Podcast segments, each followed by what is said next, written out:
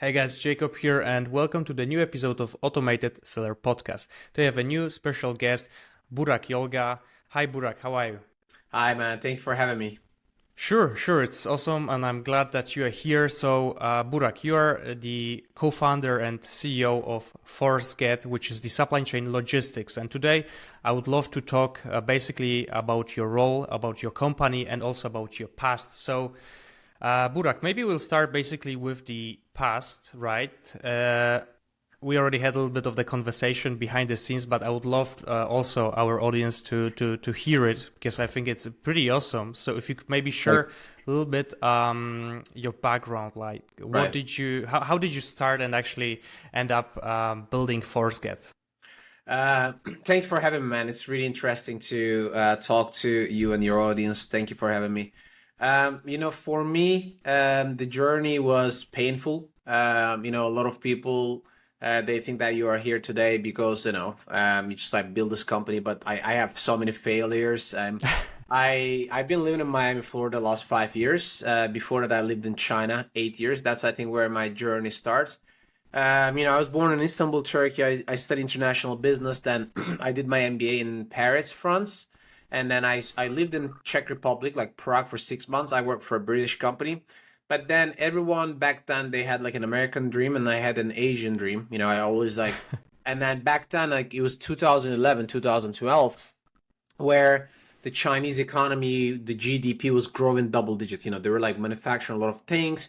It was very interesting for me. I, I had no one in my family actually doing business, and I was just like interesting, and I found an internship in China for six months, and then I ended up staying like eight years. Uh, but you know, it was very different because I didn't have any experience. I didn't have any money. Um, you know, let, I, me jump here real quick, Burak. Actually, right. for for this Chinese, because I know that uh, sometimes uh, people tend to have a very long answers, and I, am actually very curious about this Chinese e- experience. Right, like you said that you, you you had an internship there, but but how is it actually to be in China? Does it require like to have a visa? Because you said that you spent up there a few few years later, right? right? Like interesting question because you know back then it was a little easier uh you know i i only had like a turkish passport Mm-hmm. And I, I, I got a six months visa, and it was this world's largest golf resort actually. So back then, still like I had no business connection, and in Turkey I always worked in the hotels, in the resorts, like in the customer relationships and stuff. So I found an internship there, and then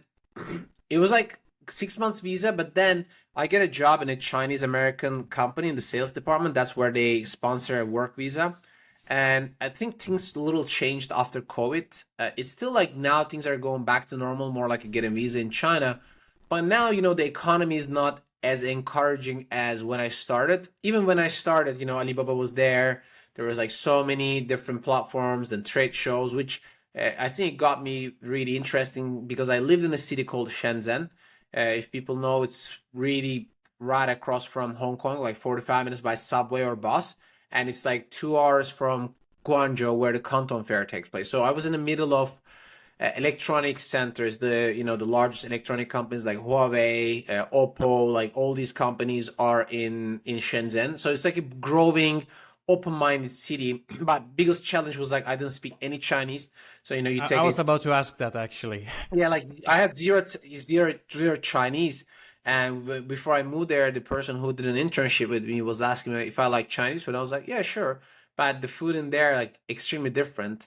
And mm-hmm. you know, the first six months I lost around like 15 kilos because majority of the oh, really, like, yeah, majority of the meals were like fried rice, fried noodle. You know, the hotel yeah. that I worked, it was like craziest time.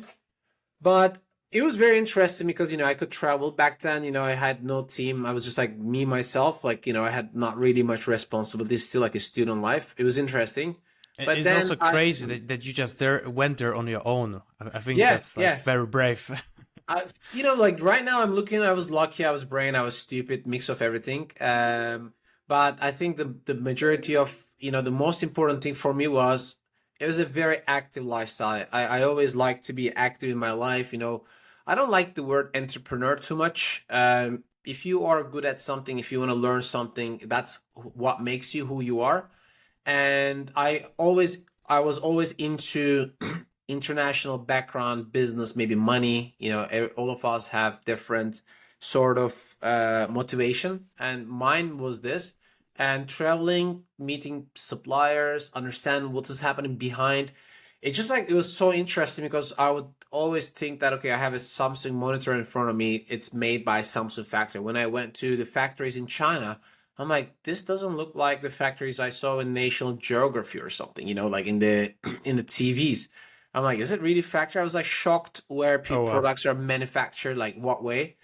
And you know, it was you just mean like in a good way or in a bad way? In a bad way, in a good way. Also, I learned so many things about like you know what is white label, what is OEM, what is ODM. Mm-hmm. Um, you know, the products that you buy in the market, it comes to you within four or five different tiers through different trade companies like importers exporters it just like still i'm amazed of this entire process you know when you place the order you send the money the product is made by a factory or, or trade companies and the and then you know the way of doing business now is very different than mm-hmm. 10 years ago i can't believe it's been 10 years but um, i feel a little older as well um, i'm only 35 years old by the way don't think that i'm very old um, but you know, right now, majority of these factories or manufacturers or trade companies they do business directly in the end to end. You know, they they're in the D two C marketplaces. They sell on Amazon directly. Oh, really? Uh, the the yeah. factories itself. Yeah, exactly. You know, it's funny because we were looking to reach out to big brands uh, on Amazon side. Majority of our customers are Amazon. We downloaded the brand analytics report for outdoor and um, furniture 80% of the top three click brands are Chinese brands. That's wow. crazy. But, 80%. But, but, Burak, uh, I, I think that that was about to, to end like end up like this. I mean, if you think about it, also, I feel like dro- drop shipping, for example, it's it's no, I wouldn't say it's that that still like people doing it right and and getting a lot of money, but it's almost impossible to start just a drop shipping business nowadays, right? And if the yeah. factories are selling just on their own on, on popular marketplaces, then it's it's game over. Like there's no really margin that you Absolutely. can have. Yeah, I mean, so true because sometimes you know um, I actually create. Um, I have a YouTube channel now. It's uh, called ForceGet, um, and in in my video I explain actually how to find if you go to Amazon, you do a research, let's say you do a product research from Helium 10, like, you know, if it is profitable or not, you can actually go click on the product, then click on the storefront. Under the storefront, Amazon is actually displays uh, the the seller's origin address, mm-hmm, the name, mm-hmm. last name, etc. address. So you can see if they're from China or not. Then if you are trying to enter to a um, you know product category where Chinese manufacturers or suppliers are heavily involved, then you have pretty much no chance. And it's like so funny because one of our customers they used to import uh, mealworms. You know, the one kind of dry meal, like the meal, the dry worms that used for birds feeding, chicken yeah. in the farms and stuff. So this was like four years ago. The factory saw that this guy's making a lot of sales on Amazon. They basically start increasing the price of his customer like slowly mm-hmm. and they start selling with their own brands on Amazon directly. They're oh, like, wow. why should we make 20% to selling to a wholesaler versus we could make 60% margin? And that was an insane story because in some point they had an agreement that they need to buy certain amount. So this guy lost $200,000 because he put down payment deposit. So like sourcing and finding the good suppliers is one of the hardest part right now. So there are so yeah. many companies are shifting selling on Amazon to like multi channels or different marketplaces. I think game has changed a lot, but same time you need to have a clear way of calculating your landing cost. Uh, mm-hmm. This is the most important in managing your inventory. Um, I so... think I think also Burak, what what I've seen, especially here in Poland, like Amazon, for example, it's it's not that big in Poland. It's getting there, um, but like I have a lot of friends who are um, selling their uh, like especially um, like T-shirts and so on, so um, clothes. And I asked them actually also about the quality. They said it's very good, and then they said that for them it's cheaper to have the manufacturers in Poland right now. Right. That they actually do it here because if they also calculate all of the costs of like shipping uh, and so on, that they there's really less margin, right? So I, I see this, and actually I see it more often. I don't know what are your thoughts about this. Um, would it be a trend actually to to start manufacturing also in other countries than China? If also they right now are putting their products on, on marketplaces. You know, we we actually had a call with our one of our key customers. Uh, they're one of the largest air fryer and mini oven seller on Amazon in the US and Canada.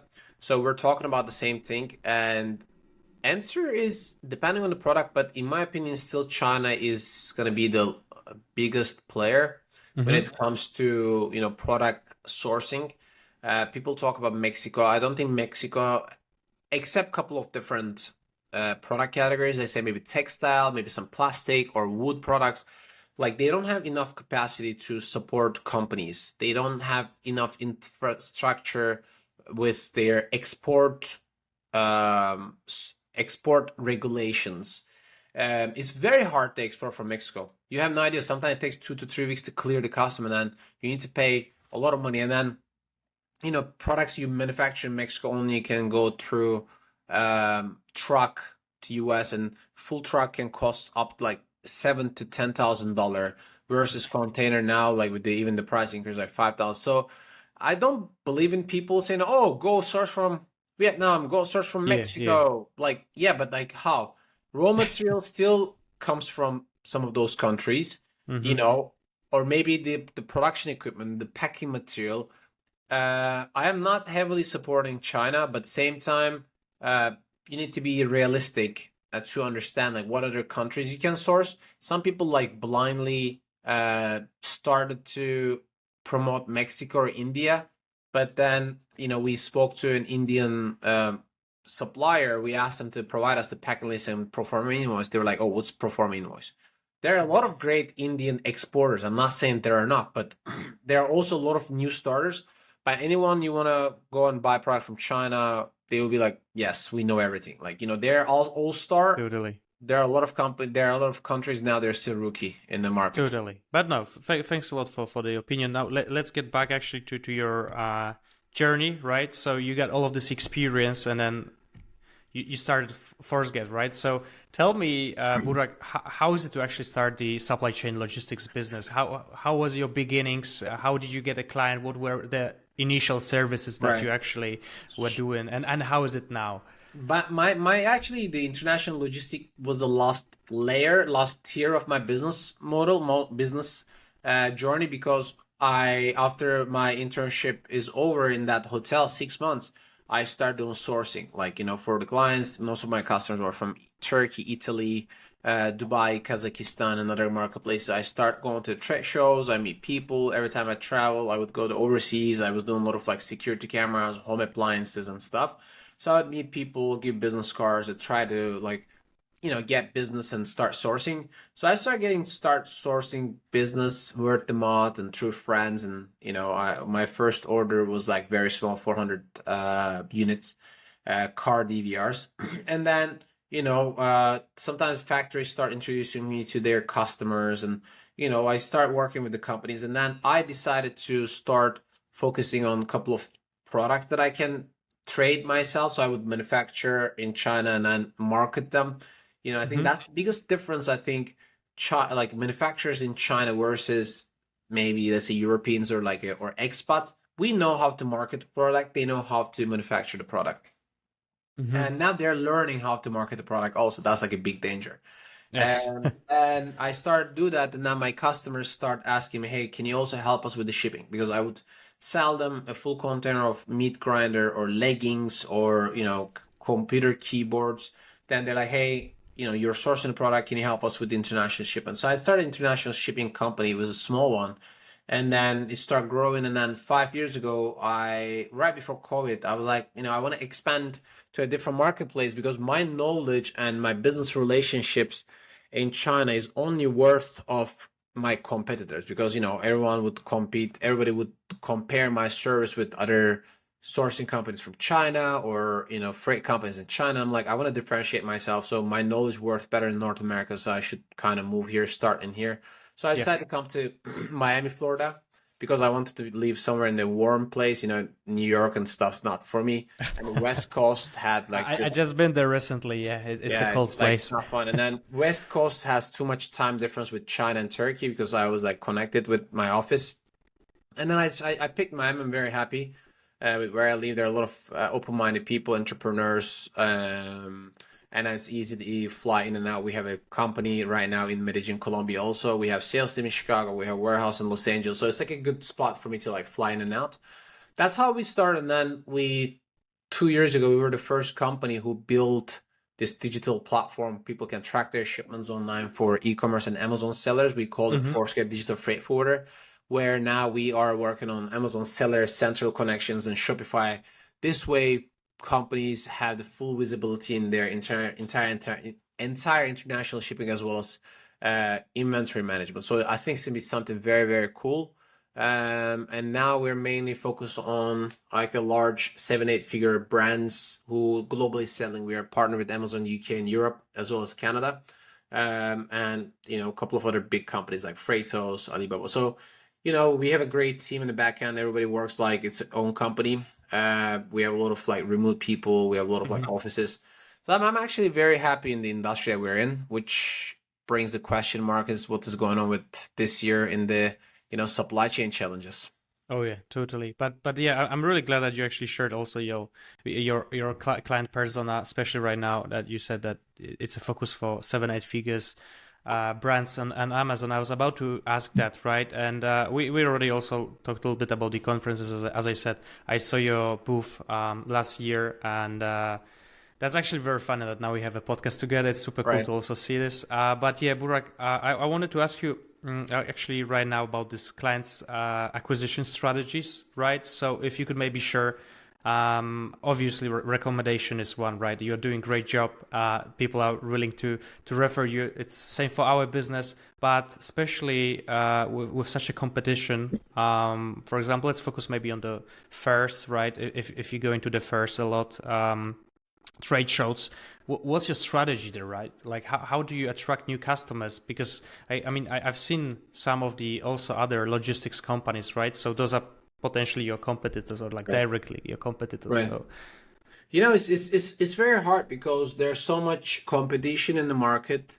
But I think one thing that differentiates us is uh, when we get into different communities, because people really, if they are happy with your service, they talk about you to other people. Mm-hmm. If they're not talking, if they're not happy with your service, then they talk more about you to the, you know, their community, their their their friends and families and that's one thing that we i think successfully implement um, trying to get into.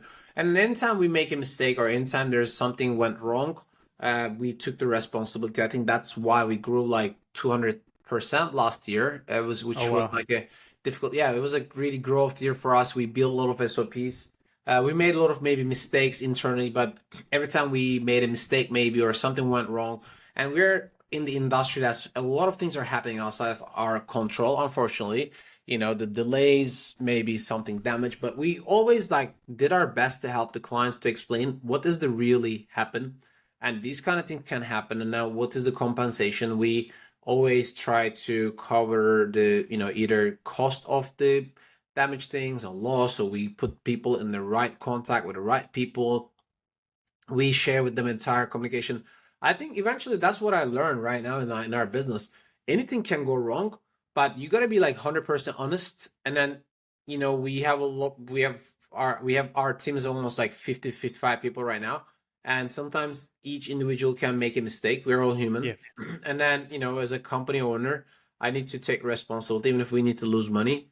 We just like tell the tell people the truth, you know. Um, and I think our platform, I, I believe in the transparency our our Force-Get uh, software where people can track their shipments online online and it doesn't matter what their location is. I think makes people life easy. If you if there's a problem, there should be a solution. So we're trying to find the solution parts, like how we can solve people's problem. What is their biggest challenge right now? If you want to grow bigger, expand better, um, what kind of question marks you have in your head? And we're trying to answer them before actually people ask like you know because people search things and we want to be there to help and create value for for the clients. I think it's all about creating value for the client Totally, totally. No, I, re- I really like it. Um, I really like it. Also, like the, the platform. I think this is like a definitely a game changer, right? So you, you said that you, you have this digital platform that your clients can pretty much log in and see all of their shipment, uh, shipment and warehouse location. movements, inventories, everything. I, I, I think it's it's it's really a game changer then. Especially uh, now, you know, because I know that some people they keep talking about the PPC budgets increasing and you know PPC bidding is much higher. Mm-hmm, uh, totally. But they are managing their PPC budget not according to their inventory movements, mm-hmm. which is the biggest problem right now. And you know, Forceget is the one who started this actually um, trend, like telling people, look, you need to know where's your shipment to make a better decision to place a new order to your supplier, to your 3PL, the PPC agent. We kind of give access to everyone in our platform. So a lot of people they have like their virtual assistants suppliers um, amazon agencies sometimes like two three different parties needs to have oh, yeah. access to the same information so we we make that happen that's that's awesome i think that overall right now it just get uh, selling on amazon is more and more competitive. I mean, right now, I, have had a lot of interviews also with like Amazon uh, agency owners. Right, they they mentioned that uh, it's much harder right now to uh, run the ads. It's it's no longer that you just run the ads and uh, people buy your products, right? So yeah, it's all about reviews. Now you tell me that here it's also uh, like the next factor is actually to, to keep track of the lo- logistics because uh, eventually you need your stock to be refilled also on time then the other price, uh, the, the, other point is uh, the pricing point, like having a right repricer. Then uh, I had also people on my podcast who are running the, um, like also the agencies, but more like on the uh, content side, right? They they write the listing, they prepare the SEO and so on. So it just seems that this this uh, selling on Amazon nowadays is just you need to do so many things right to to stay ahead of the competitors. You know, I think another thing is direct um, connection is the cash flow because one of the biggest problem people haven't last year is having the access to the cash, having the access to mm-hmm. capital mm-hmm. because the interest rates are very high. 2021, 2022, no one had that kind of problem. Aggregators were like throwing out money. Now they all oh, went yeah. bankrupt, unfortunately. um, you know, the market conditions are like very different. So even if you have a good idea, maybe you don't have money to launch this.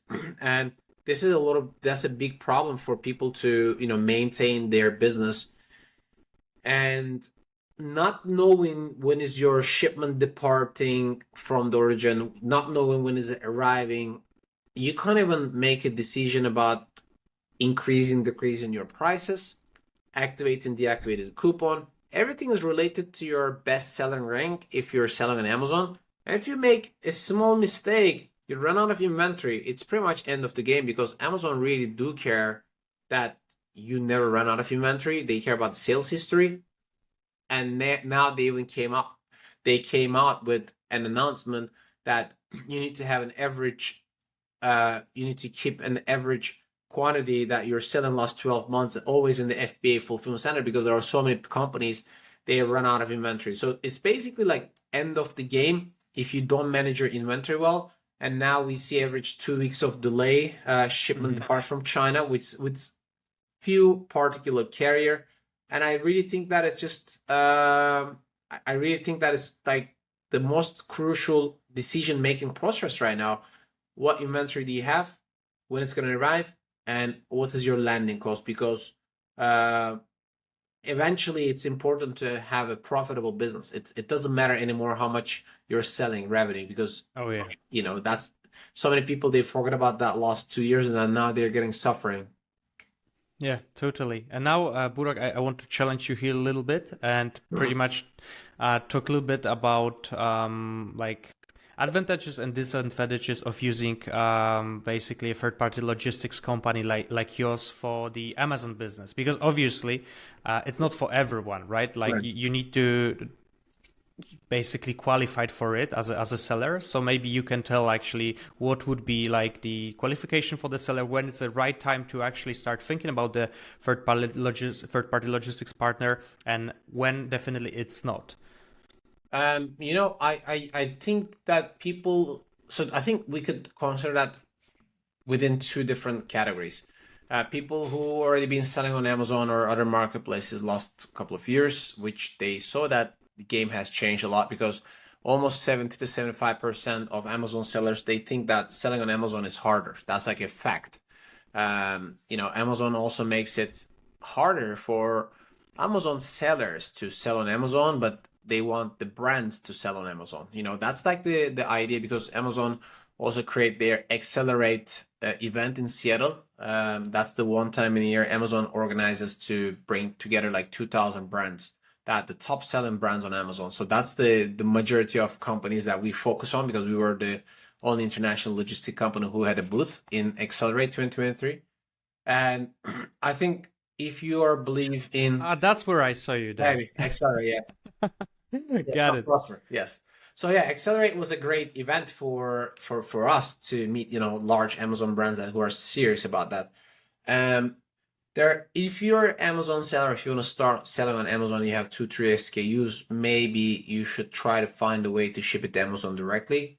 Uh, versus mm-hmm. trying to you know work with a 3PL who has like you know international shipping plus fulfillment because you know you will have like a higher cost and if you are not importing large quantity all these extra costs is going to increase your uh, landing cost per per unit uh, mm-hmm. if you are ordering 1000 units per time versus 10000 units your landing cost will be much more expensive uh, for a bigger seller so um, i think people should be like focusing on the correct business model for their business if they are just starting um, i think that's the biggest uh, difference between using a 3PL freight forwarder versus not to understand where are you today with your business. There's no problem to be small.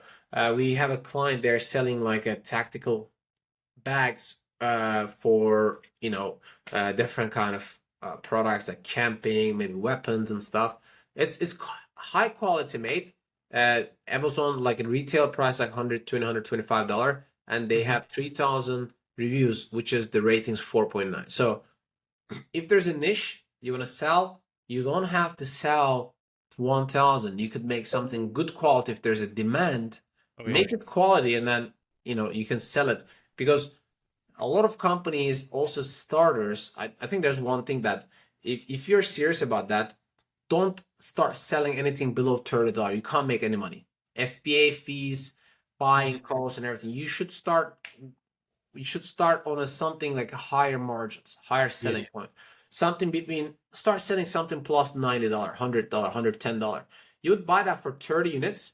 Uh, sorry, you you can buy that around like FOB price twenty five to thirty dollars, but then competition is going to be less. But if you position yourself, if you market, if you expand, you can make better money.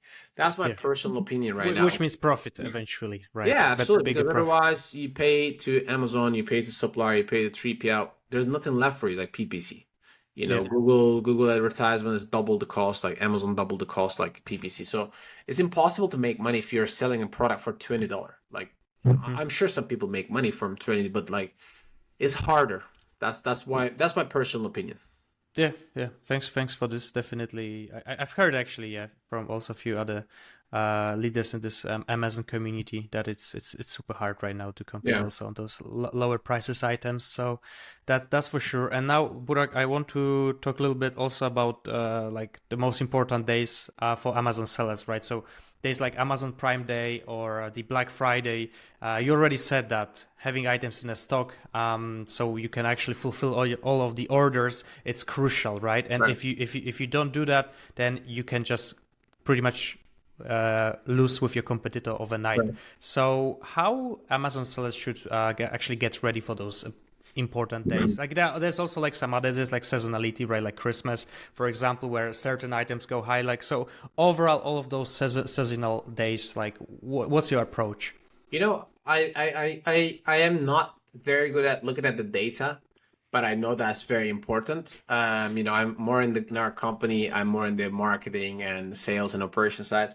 Whereas my sister, she's another co-founder. Luckily, she's very good at like software and finance. Obviously, I look at it, but you, you, I think knowing your numbers is the most important thing right now. And if you're not mm-hmm. good at it, you need to find someone who can assist you. And knowing your numbers means not only like a landing cost and everything, but like forecasting to have a better forecasting and understanding that things are delaying a lot. Like, you know, if you place an order from China, this maybe the production time is not 30 days anymore it is 45 days the shipping time is not 30 days anymore it's 45 to 50 days amazon fulfillment centers checking time is not 10 days it's 30 days that's where i mentioned about the cash flow it, it like two years ago before covid you would order a product in china you start selling it you sell it you collect the money in 90 days from amazon now it's 180 days you need to have a clear cash flow to like support this flow.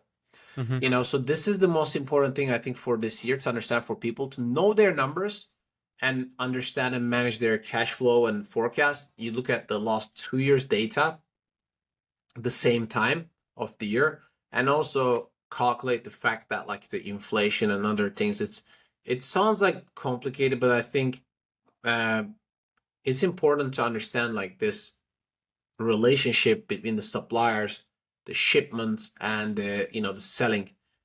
It's the most important thing this year. That's why um, mm-hmm. you know every day they're talking about this in the finance news and you know politic issues. The company revenues can be affected from this supply chain disruptions. Oh yeah, oh yeah, and I think yeah, it's it's all about also pre- pre- prediction. Uh, so w- once you take a look at your data and the numbers, and you know that uh, in two months there might be a very high demand on your product, then you just simply should order more, right? And and predict that. Uh, so yeah. I, I fully agree with you. Uh, yeah, Burak, thanks a lot. Uh, that was actually very very nice and informative uh, thank you. episode. Uh, last question that i have for you is pretty much how people can find you how people can uh, start working with the ForceGet and uh, yeah basically um, it's youtube always, it's linkedin they can always like connect me directly. Um, my email address is sales at forceget.com it comes to me directly. I like to see everything what's going on with the sales and operations. They can always reach us out on our social media channels and we we i think we do a lot of cool content on youtube right now. If they want to know more about like you know import regulations um, you know chargeable weight sourcing from china other marketplaces. So i'm talking about more like a supply chain. You can always like track our youtube channel as well subscribe but the email address is the, the best way and then you know i generally get back to everyone within two to three hours Awesome, Burak. Thanks a lot for, Thank you uh, for this episode. Me, it was it was really uh, great conversation. Uh, we stay in touch, and Absolutely. thanks for watching, guys. Thank you. Bye. Bye. Bye.